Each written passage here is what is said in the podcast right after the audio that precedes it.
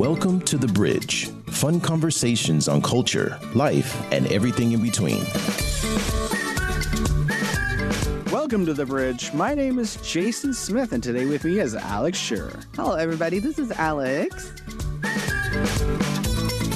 Find us where you get your podcasts. If you like the show, then consider pushing the like button or giving us 5 stars. Suggestions, comments, anything you would like to share, email us at welovethebridge@gmail.com. We love the bridge.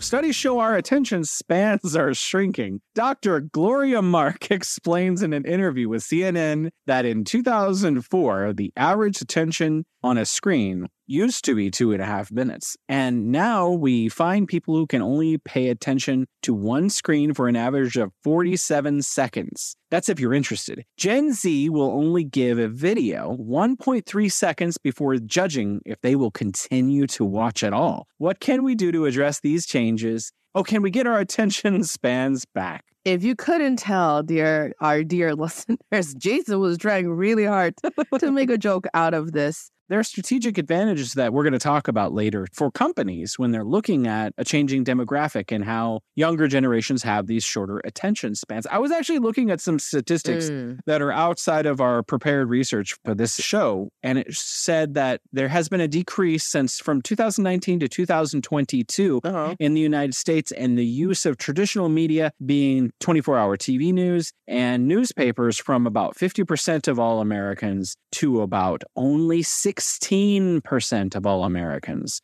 So I think that has to do with the long style format of these media. A newspaper, it takes a lot of attention span. It's like a quarter of a book to read a whole newspaper, you know? I mean, that the change in the amount of time is a little too drastic for me. I mean, it makes sense to me. I was looking at a meme earlier today, which shows my attention span. It was a bunch of kids playing in the street, and like they were all muddy and dirty, and they had a basketball. It was like a slightly orangish colored picture, so you could see that it was a few decades old. Yeah. And it said, "Aren't you glad you grew up before computers took off?" And I think, yeah, because I witnessed personally the changes in generations, because I was from a generation where we didn't have computers until we were like 12. I know. And then I watched the next generation, and I could see that their attention spans were already shrinking. And the next one. And now we're down to the point where... I remember, well, because if you have listened to our show for long enough, because I work in tech, well, we used to say is, oh, well, you need to get people's attention. If it's a minute-long video, they need to be on board within the first 15 seconds. Now it's like some of the videos are not even 15 seconds. The video itself is like 3 seconds. And you're like, I'm going to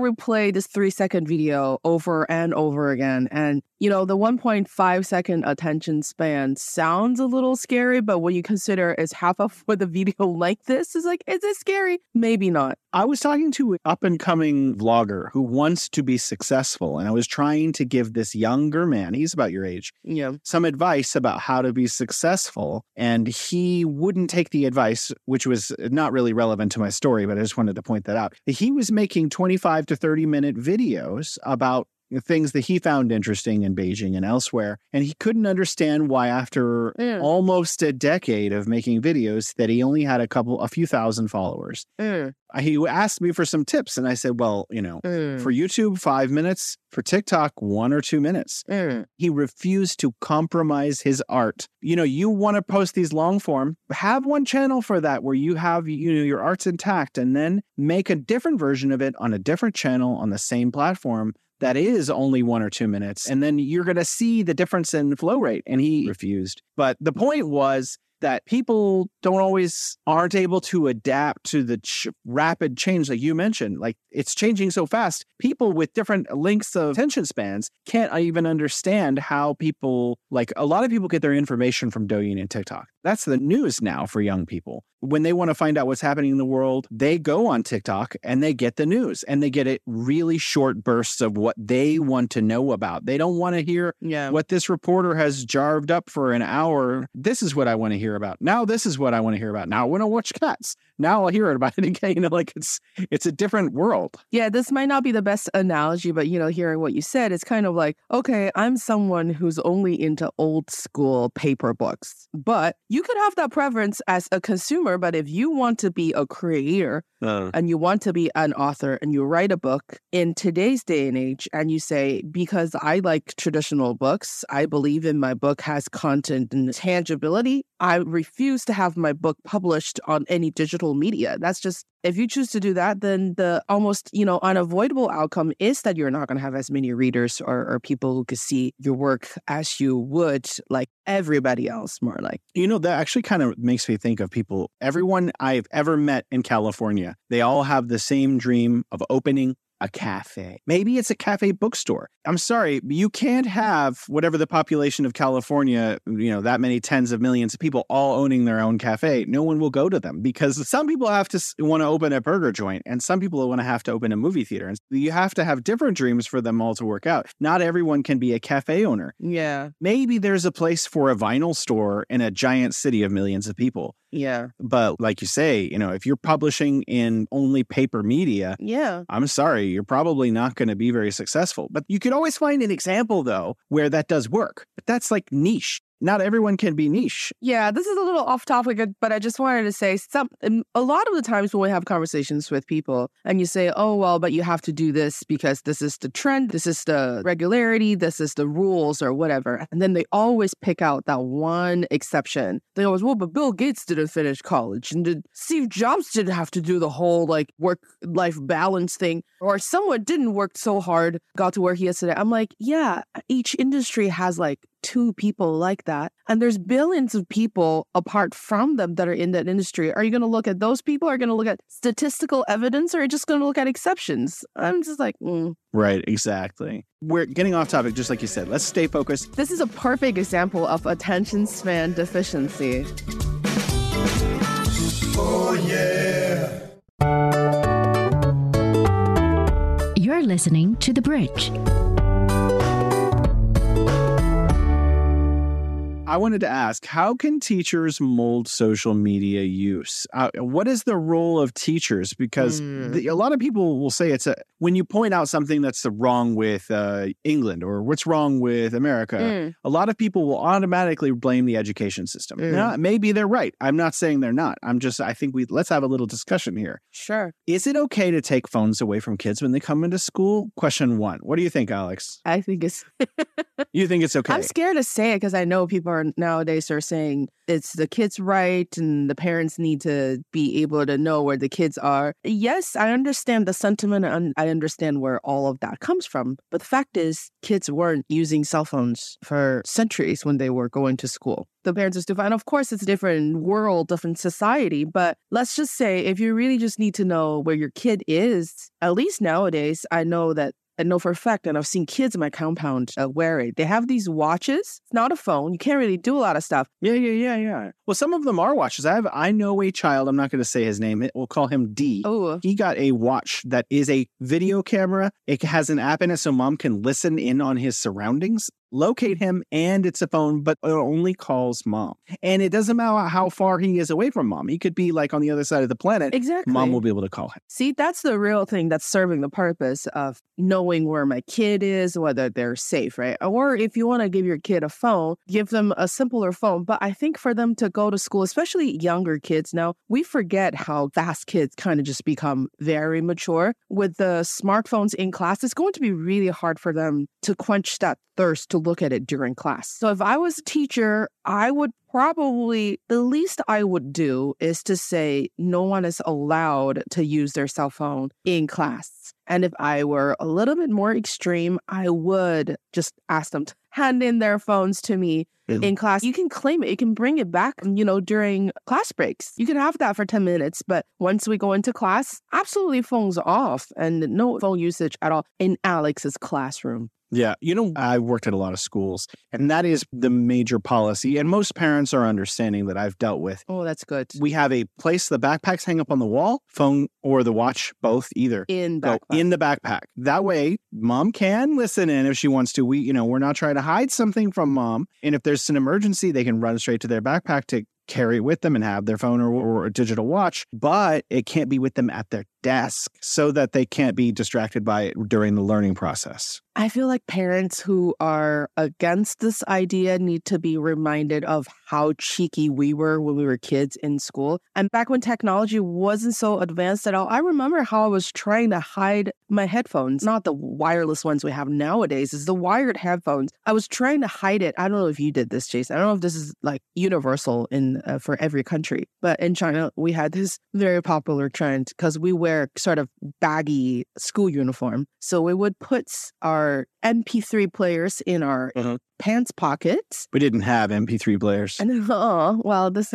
We had walkie-talkies with tapes. I did that. Oh, wait, I did... what was that thing called? Walkman as well. And then the tape players, whatever. Yeah. But you would run the wired headphones all the way up your jacket. Oh my gosh. Throughout your sleeve, and you hold one headphone and you hold it close to your ear so you can listen to music in class. Don't pretend that you didn't do things like this when you were a kid in school and that was nothing but a headphone. Imagine what a kid would do to just look at his phone in class, and imagine if the teacher didn't have enough energy to check every kid at any given second during that class. Your kid is not really going to enjoy his class or learn anything in school. Question number 2. Using computers that are live with the internet in class is a learning tool. Yes or no? Why? This, I would say yes for college students, not for younger students. High school students, maybe they're self-disciplined, not enough. Younger kids, I'm not sure.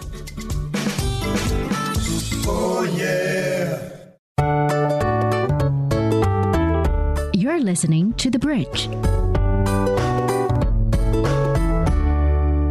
You know, there are a bunch of very powerful and influential elite schools in the United States. Now, here's really interesting. People don't see, and I think Chinese people are trying to sometimes emulate American education systems because they're still finding their way into modernity, and that's a reality. Mm.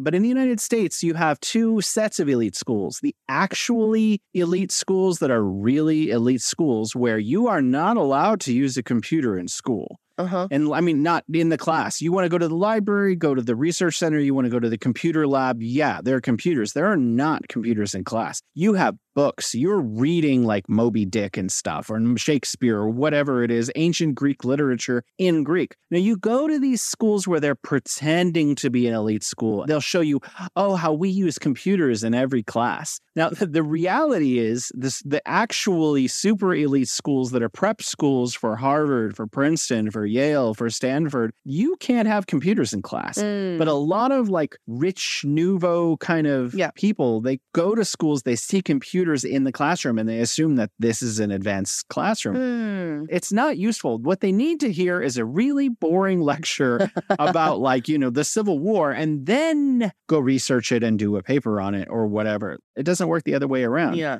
So I find it frustrating when I go into a school and I find a bunch of computers inside the classroom. There are places for computers in the class, like sometimes foreign language classes. They have to listen and repeat and do stuff like that. Yes, very much. But like if you're like in a class, here's the thing. It's the teacher. If you have a boring teacher, you're going to be bored. And if you have an interesting teacher, you're going to be interested. Mm. I used to teach this lesson. I used to be the principal. I used to teach people like how to be teachers. And they would say, oh, the kids really just don't listen to me. And I'm sorry to say, I would say to them, I'm sorry to say, but was your lesson interesting? And a lot of people are really offended by that. But people who take good feedback become more interesting. And if you can make your lesson exciting and interesting and full of things people want to hear about, and you can modulate your voice, the kids will listen to you. But if you're just standing up there saying, Bueller, Bueller, no one cares what you're talking about. It's like watching grass grow. Okay. I do agree. I would say I agree 80% with the statement. And I do know people who they're just not great teachers, or they didn't really figure out what was the best way for them to get through to the students. But there's certain subject matters that's just hard to make interesting. And the more well-studied, the more seasoned scholars, the quote-unquote boring the lecture would be, but that's up for the student themselves to kind of figure out what is the thing that I'm going to get out of this lecture. And usually these kind of professors will turn out to be very interesting people. Once you get into the subject matter, you have more topics to actually communicate to him about, and they become very lively, you know, in a way that you least expect, you know. And then about class usage of computer, even though when I said I think college is okay for college students, I still really, really appreciated all of my college professors, especially when I was studying in the US, all of the professors who said, no computers. If you need to take notes, you take notes with your pen and paper. And in some way, it really just forces you to focus. But I had this very weird obsession for a very short period of time because some people in my class were using their computer. And I got obsessed with making really, really loud keyboard noises when I'm taking notes. You would hear my keyboard for the entire class. I would try to literally, I would love to do that because I'm like, I want everybody to know that I'm documenting every word. And I was transcribing the professor's lecture, basically. I would take so much notes. But then when I realized what I was doing was that I was focusing on trying to get the words, all of the words, without really hearing what he was trying to say. So instead of just like jotting down, gist of the lecture or my own thoughts even, I was so busy trying to feel the victory of transcribing everything. I basically don't remember when I finished taking notes on my computer. So I stopped. I was a pen and paper person, even though there were computers when I was in college that could, like laptops. And I had one, but I felt like I understood what they were saying better through writing it down. But I don't know, maybe different generations and different people, different circumstances. But, I guess the big question is that, yes, schools can play a part in helping students develop longer attention spans. We have a friend who is a teacher. I think you talked to him. His name is Rick Fakra. And he was in our Chinese New Year show. Were you in that show? I'm sorry. Anyways, he was an English teacher in America for about 10 years. And he said that when he started, they were teaching short novels because that's what kids could handle in, sophomore year, freshman year, junior year of high school. But by the time he left 10 years later, even though he was becoming a better teacher, the students were becoming less able to read longer texts. And they were starting to read magazine articles and newspaper articles as their assignment because they could no longer read short novels. I really admire my younger self. Like, I didn't know how I was able to do all of those things. I can't even read those articles anymore. I have to think, I have to look it up. I have to look at a dictionary and I try to find the translated text. And I was like, okay, 5 characters that I can remember when I close my eyes. Yeah. Chinese kids can recite a poem written 2000 years ago perfectly. And it's like, wow. In America it's the same thing. We used to have to memorize pieces and bits of Shakespeare when I was in high school. Yeah. But that time has passed. It doesn't seem like, maybe there are some schools, some elite schools where a really high performing schools where that's still happening. But the average nationally in the United States is clearly not going in that direction. Okay. I want to change the topic and ask you a little bit of a bizarre question, Alex. Do you meditate? I will ask you a question so that I could better answer your question. Didn't expect that, did you? I'm ready. Okay. So when we say meditate, are we talking about specifically meditating or a more general idea of meditation? When I think of the word meditate, I remember it in a lot of contexts. And so meditating could be like you're a general and you're planning the battle. That could be meditating. Or you're picturing a triangle. I don't know. That's Descartes. Or you're doing the Om thing. Or you're praying. Or you're, I don't know. I think there's a lot of different varieties of meditation. Meditation could just mean you're thinking about what you're going to do tomorrow. Good explanation and examples of meditating is because a lot of people are opposed to the idea of meditating because when they think of meditating, they think of doing the what we call the easy sit in yoga and put both of your hands on your knees with that lotus gesture, and close your eyes and think you're a mountain, you're in front of river and stuff. But I love that because it just brings me joy when I hear that from any yoga instructor. But I now will confidently say, yes, that I do meditate because I think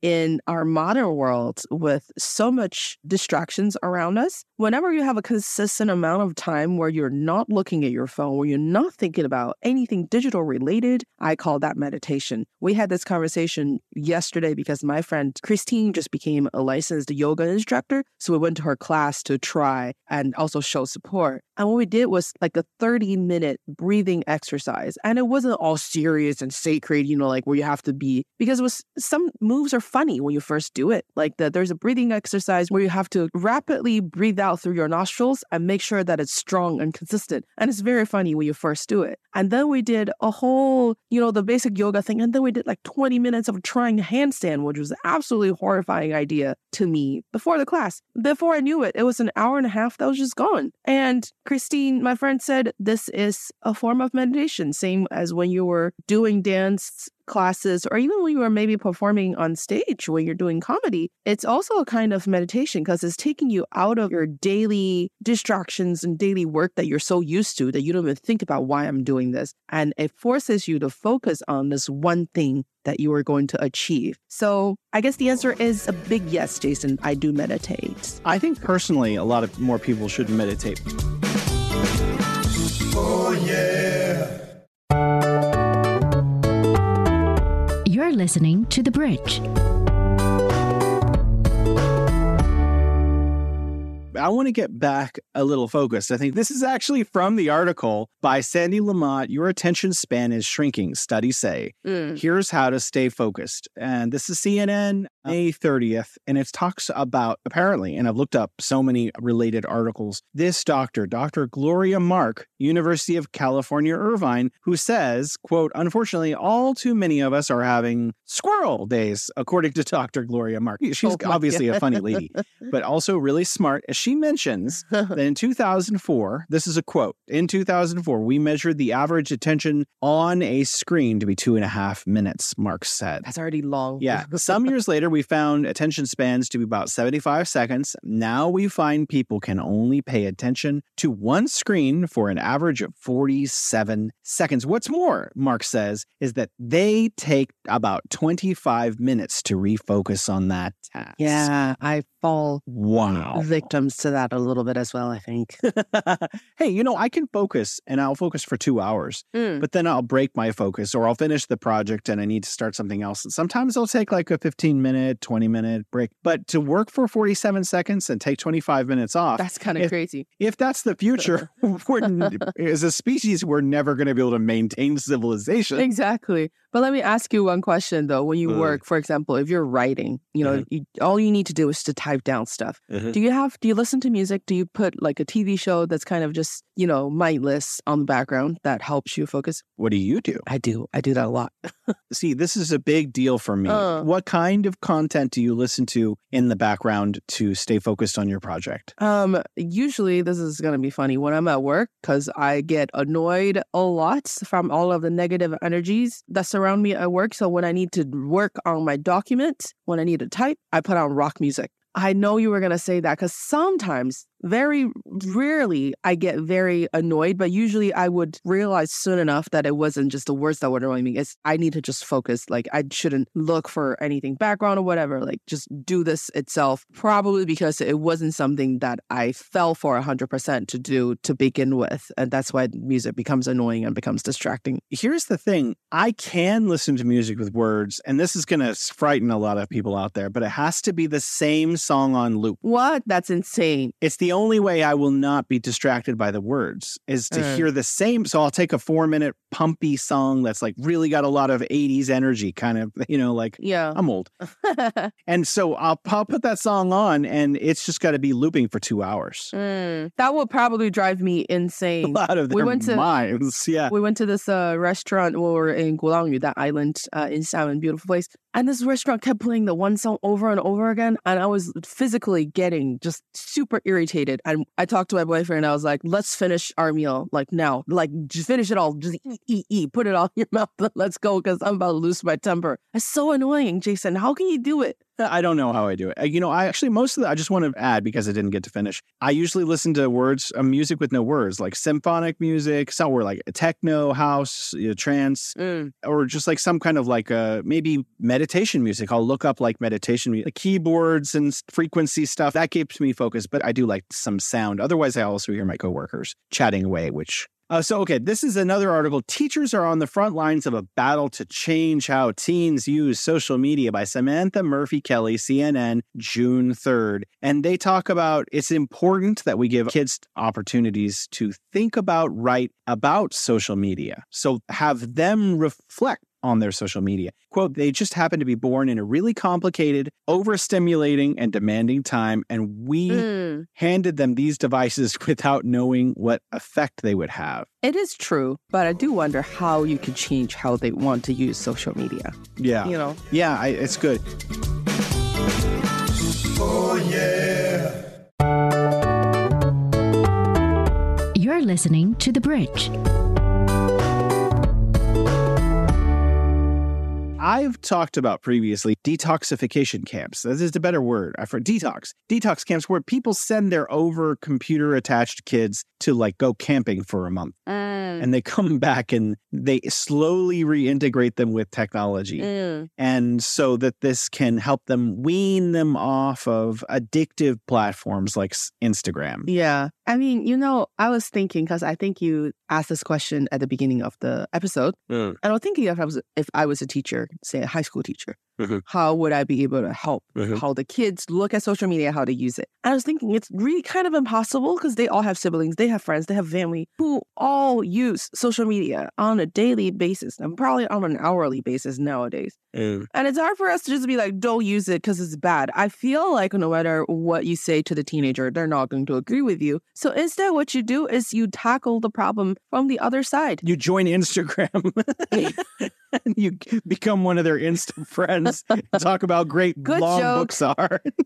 good joke, Jason. Oh, but now that you're speaking, hey, I'm hip, I'm cool. Yeah, but now you did speak of that. I do want to say there are products by these big social media companies. For example, TikTok has this program that has been super popular called BookTok, where you recommend good books, and then they have all kinds of collaborations with authors and publishing houses to bring more content to people, which is great. You know, that's a good use. But if you're a teacher, say, I think I will teach the kids or tell the kids what is more beautiful without putting social media as the object that's being compared with or contrasted with. You know, we all had phones when we were in high school, even without social media, just to be able to text people and look at messages, look at photos your friends send you, or listen to music, like I said, was tempting enough, right? But I never did that in my Chinese class, in my literature class, because my Chinese teacher, he's the most unseemingly romantic person. You look at him, you're like, oh, he's a very like macho kind of guy, but he's so romantic. Whenever it rains or when it snows, if it's his class, we don't even have the class. He says, it's raining or it's snowing. Let's go outside. And we all go outside. We play with the snow. We walk around. It really was like that. And 20 minutes later, he calls us back in and he says, okay. Kind of like Dead Poets Society. Write a poem that the snow makes you think of, or compose a poem if you want. And we all go on the giant platform. Well, this is also my love for like Blackboard and chalk versus the modern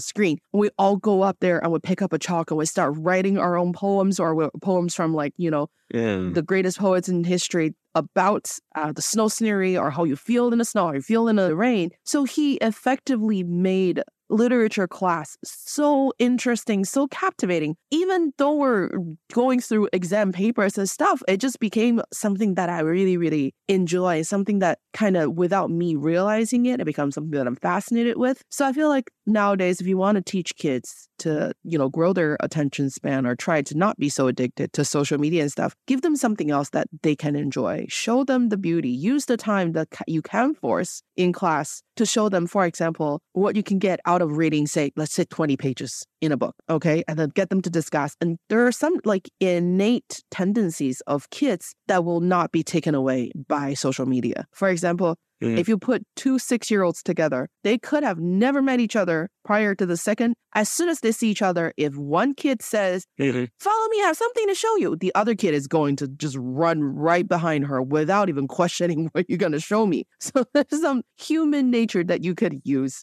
Same thing with high school students. They're always going to try to do things that are different, things that look cool. You know, if you show them like, okay, it's cool to read a book and then not everybody else is reading a book, use a little bit of psychology, I guess, and that'll help with the matter.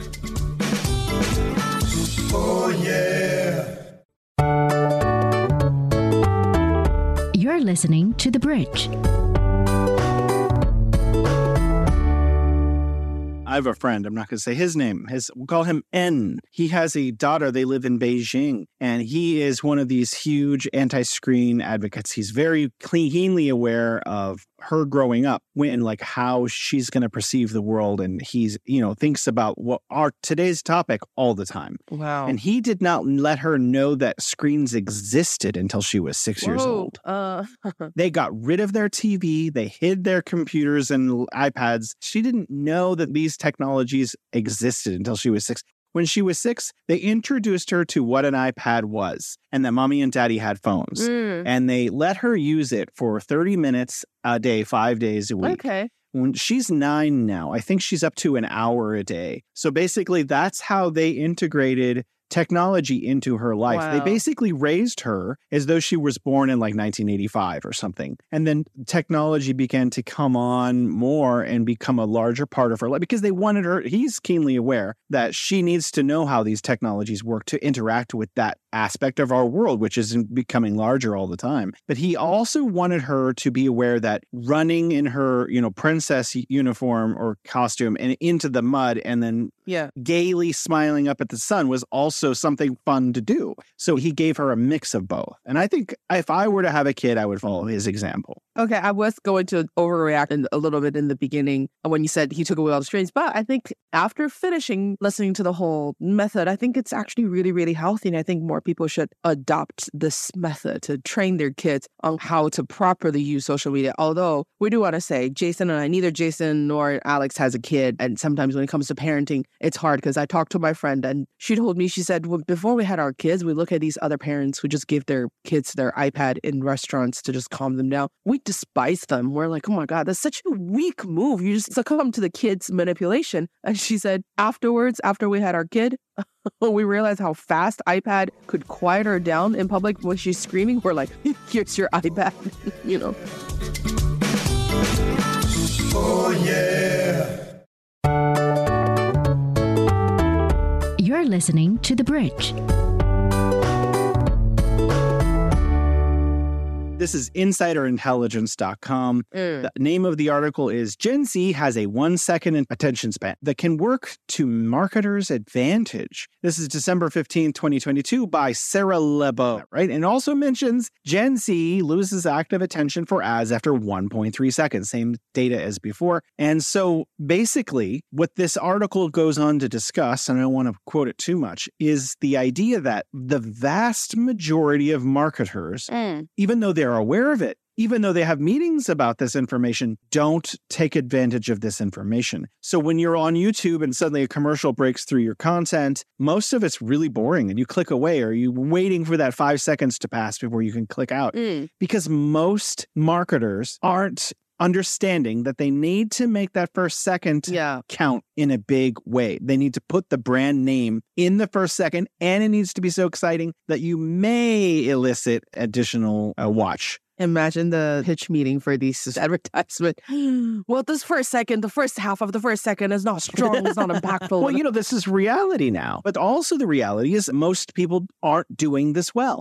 So if you're trying to sell Coca-Cola, for example, there's a very high probability, like 90% chance that no one's going to watch for more than a second. Even me, I just click mute and look away. I despise this commercial. You've interrupted my content. How dare you? So you better just at least show them the brand and have something that might elicit some small amount of people to continue to listen. So these are this is from the article, social platforms shape Gen Z ad expectations and the dominant ad format for the actual length of time. I think this is Snapchat, 3 to 15 seconds, TikTok, 9 to 15 seconds, Instagram, 15 seconds, YouTube, 6 to 15 seconds, etc. This is what they expect, but that's not true. It's 1.3 seconds.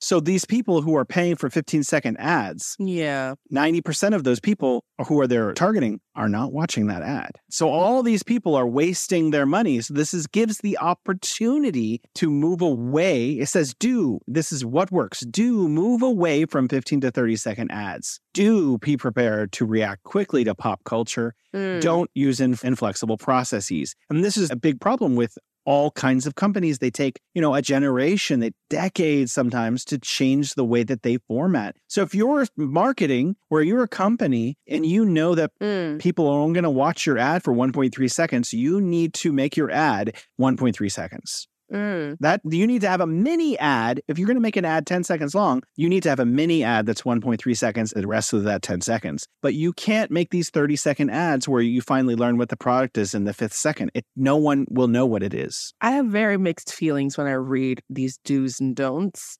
as an old school person. And as we're having this conversation, I want people to have longer attention spans. I don't want kids to just be looking at... Squirrel! Yeah. Oh, sorry. I don't want kids to just have short attention span, and we can't hold a conversation. I already despised myself when I went to watch the Transformers the other day, and I had to look on my phone for nothing. It was just like, I think that's just that movie.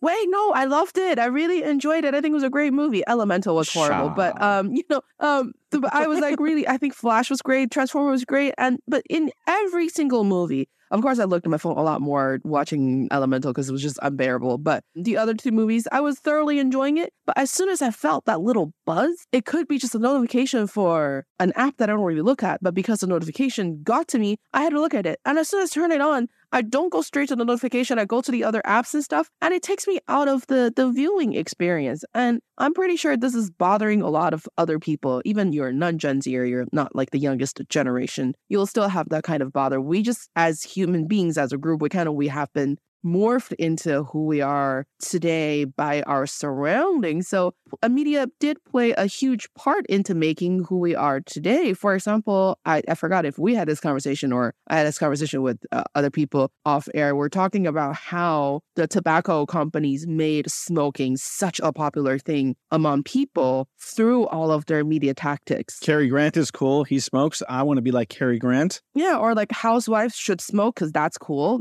All of that idea of what is cool, what is not, what is good or not. Till today, it's so hard to take away smoking from people. And of course, it's something that has existed for as long as human history, but it can be looked as something that you shouldn't, actively pursue, or it can be looked as something that is cool and everybody should be doing. So when media companies look at the trend of how people distribute their attention spans, I'm just like, should there be a little bit of social responsibility on these companies to say, maybe we shouldn't try to encourage short attention spans as much and find another way to make money? I know it's still easier said than done, but...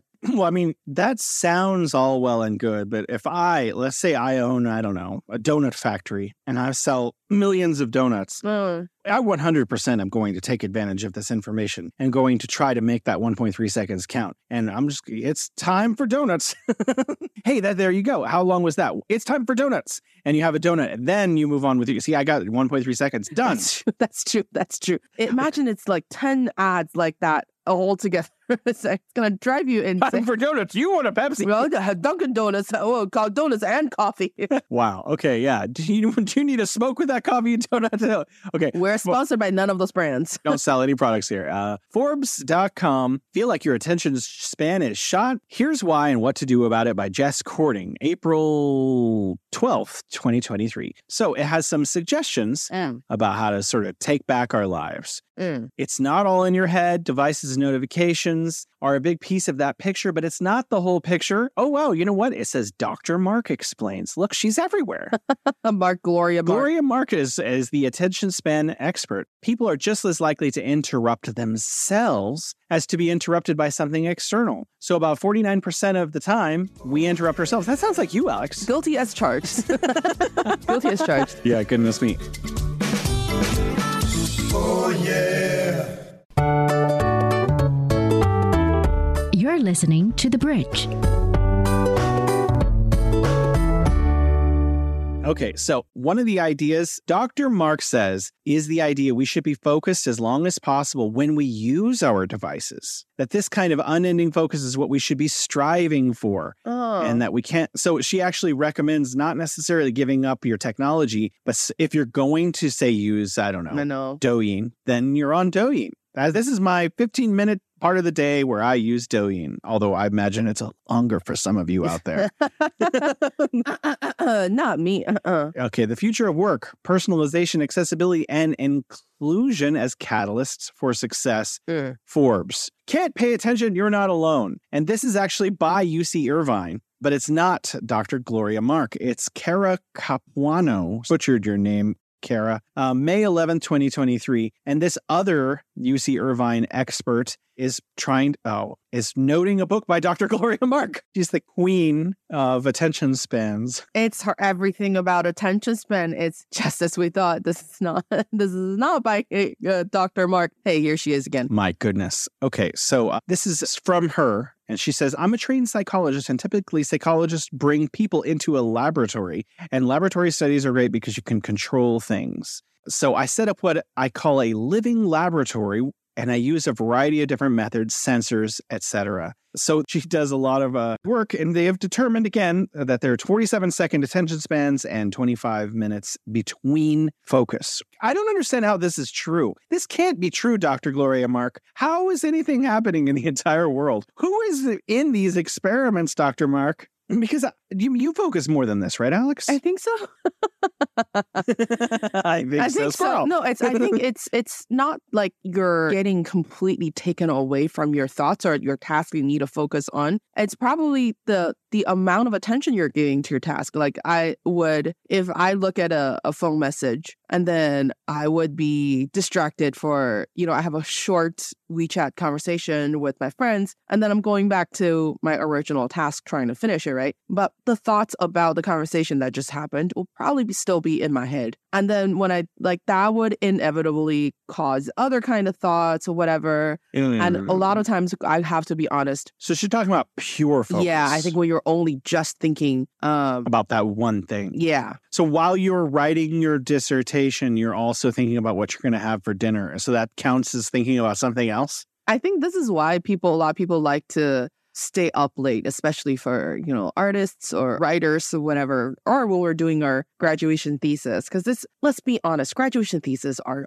just a massively annoying task that you have to go through. And it's hard to focus on it during the day because everybody's moving around you. Your roommates is going to have lunch. They're going to do whatever. Yeah. Right? Yeah, you're right. But at night, you're so tired and you're so sleepy, but you told yourself that you had to finish this task. And the only thing you had to fight is your sleepiness. And that forces you to focus. I think you're right. That's the focus, the force focus. That's a really good term because most people, there's a TED Talk on this and that ages me. 95% of people are procrastinators. I'm not one of them. I got really fortunate. Oh, wow. Yeah, but I'm the person who does it the same day they assign it. And it's finished by day 3 or whatever. I need to be more like you. No. I'm a very nervous person. But what I learned about these other people, which are you guys who are listening to me, 95%. So you guys wait until 2 days before your 20-page paper is due and you start slamming every bit of research. Yep. Everyone's checking out the same book. They're fighting for the same book. And then everyone's writing until their eyes are bleeding at 3 a.m. the night before it's due at 7. And you guys all show up and you look up beaten down and walk in and turn in your paper. Bad habit. But it's that forced focus. So maybe we need to find ways to stimulate ourselves in a way that encourage us that kind of focus. Because I'm sure when your paper, you've only written 10 pages and you got 2 hours before 3 a.m. and you know you need to sleep at all. You're those next 10 pages are all you're doing for the next 2 hours. Yeah, pretty much. I've got a lot of things done when I try to force at the last minute. But also, speaking from experience, it is hard. There's no guarantee that you will finish it or make sure that your work is off quality, and that could bring you trouble. So don't try to be Alex too much. Well, you get the other part. Well, I finish it really early, and there's a problem with that. So if you're a university student, you're listening to Jason, it's not always a good idea. I'll write my paper, and then I learn for the next month what should be in that paper. And then I'm oh crap! Well, it's not about that. So now I have to rewrite the hell out of it because I didn't know all the stuff that I just learned. Yeah, you're like the people at trivia who try to give the answer right after the host reads the question and then he gives a clue and you're like, oh, that was the wrong answer. Yeah, exactly. So, I think there's a balance. Maybe start like the framework or whatever early. I mean, the really healthy way to do it is probably somewhere in the 0.1% of people who are actually really good at it, where they just like start writing parts of the paper and incrementally, and it builds up with their knowledge and stuff. But that's hard. Man, spreading it out over a month, oh my gosh, that's the worst. But I always try to do things right when they come assigned, and then I learn how to do them later. Yeah. After it's too late. Good for you. I tried that for my entire, how many years? I don't know, 16 years in school and never accomplished. Well, our goal here is to build bridges. So I wanted to ask, how do we see attention span differences, similarities, issues globally between the West and the East, between China and the United States, is there a difference? Are kids the same here in China? Would you, having lived in the United States and understanding our culture, when you're looking around at younger people here in China, do they suffer from the same problems? I think this is such a universal problem. All of the young kids nowadays in the world are all kind of trying to search for a good word instead of saying contaminated, but they're all heavily influenced by modern technology, especially if they grow up a little bit. Yeah. I don't know if you noticed how these kids that are just like, they're like 1.5 years old, they can't even speak yet. They can't really speak complete sentences, but they can take a picture of you with their parents' phone. Yeah. And if you ask them how do you take a picture? You know how we put the frames together with our thumbs and our forefingers to form a square? They hold their hands together as if they were holding a phone with both hands. That's how they take a photo. They're so much smarter when it comes to devices, any sort of modern technology, and they understand how it works almost kind of without you having to tell them because they see it all the time. Wow. You're blowing my mind. Really? No, because I don't spend a lot of time with infants. Well, because a lot of my friends have kids at this age, right? And we spend time with them a lot. And you're like, these kids, they would post photos. We're like, look at my 2-year-olds. My 2-year-old is taking really good pictures of me. I was like, I don't want my 2-year-old to take pictures of me. I want my 2-year-old to play with blocks or whatever. Isn't this the new blocks? Is this the new blocks? It kind of is. It kind of is. Wow. This is mind-blowing. So they can't formulate whole meaningful sentences, but they can do things that we can do. That's wow. Yeah, and Chinese parents actually do worry a lot about their kids not being able to focus in class. And I feel like... Yeah, I know. A lot of parents, that's the number one concern. Yeah, and a lot of teachers will tell the parents, and they will say, your kid actually seems very smart, and they're very active, whatnot. But then they will say, it just seems like your kid has a little bit of problem focusing in class or just trying to keep their attention on one thing for a long time. And that usually gets the parents really, really worried. I've had that so many times because I used to have parent-teacher conferences all the time. And they would say, well, what should I do about it? And you know what I would tell them? Let them get bored more. Interesting. Don't give them... I understand we need to teach our kids, but teaching them to reflect, to be a bit introverted, to use their own mind's imagination, because you have another eye inside of your brain. This is not a conspiracy. You biologically have this part of your brain near the brainstem that has parts of the eye in it. And that's how you visualize things in your mind's eye. You literally have... Sorry, that's very interesting because in the yoga class yesterday, we were told to put 2 fingers on our third eye when we're doing the breathing exercise. Well, it's not in your forehead, by the way. Just so people, there's a misconception that there's an eye there. Maybe there is, I don't know, spiritual eye. It's a totally different thing from what I'm talking about. I'm talking about the biological material that is in the center of your brain, close to the brainstem. There's a what I mean is, if your kid is bored, they will make up stuff, right? When I was a kid, for example, my parents would give me nothing. Like, here's a toy, one doll, one teddy bear or something, right? Yeah. You make up a whole universe and what they're doing and like how they're talking to you and their personality and their adventure that they're going through. Kids need to sometimes be a little bored, not to be bored, but to find that in themselves, to find their own self as opposed to some external thing that's constantly feeding them information. Learning is not just external objects. It's about learning about one's own self.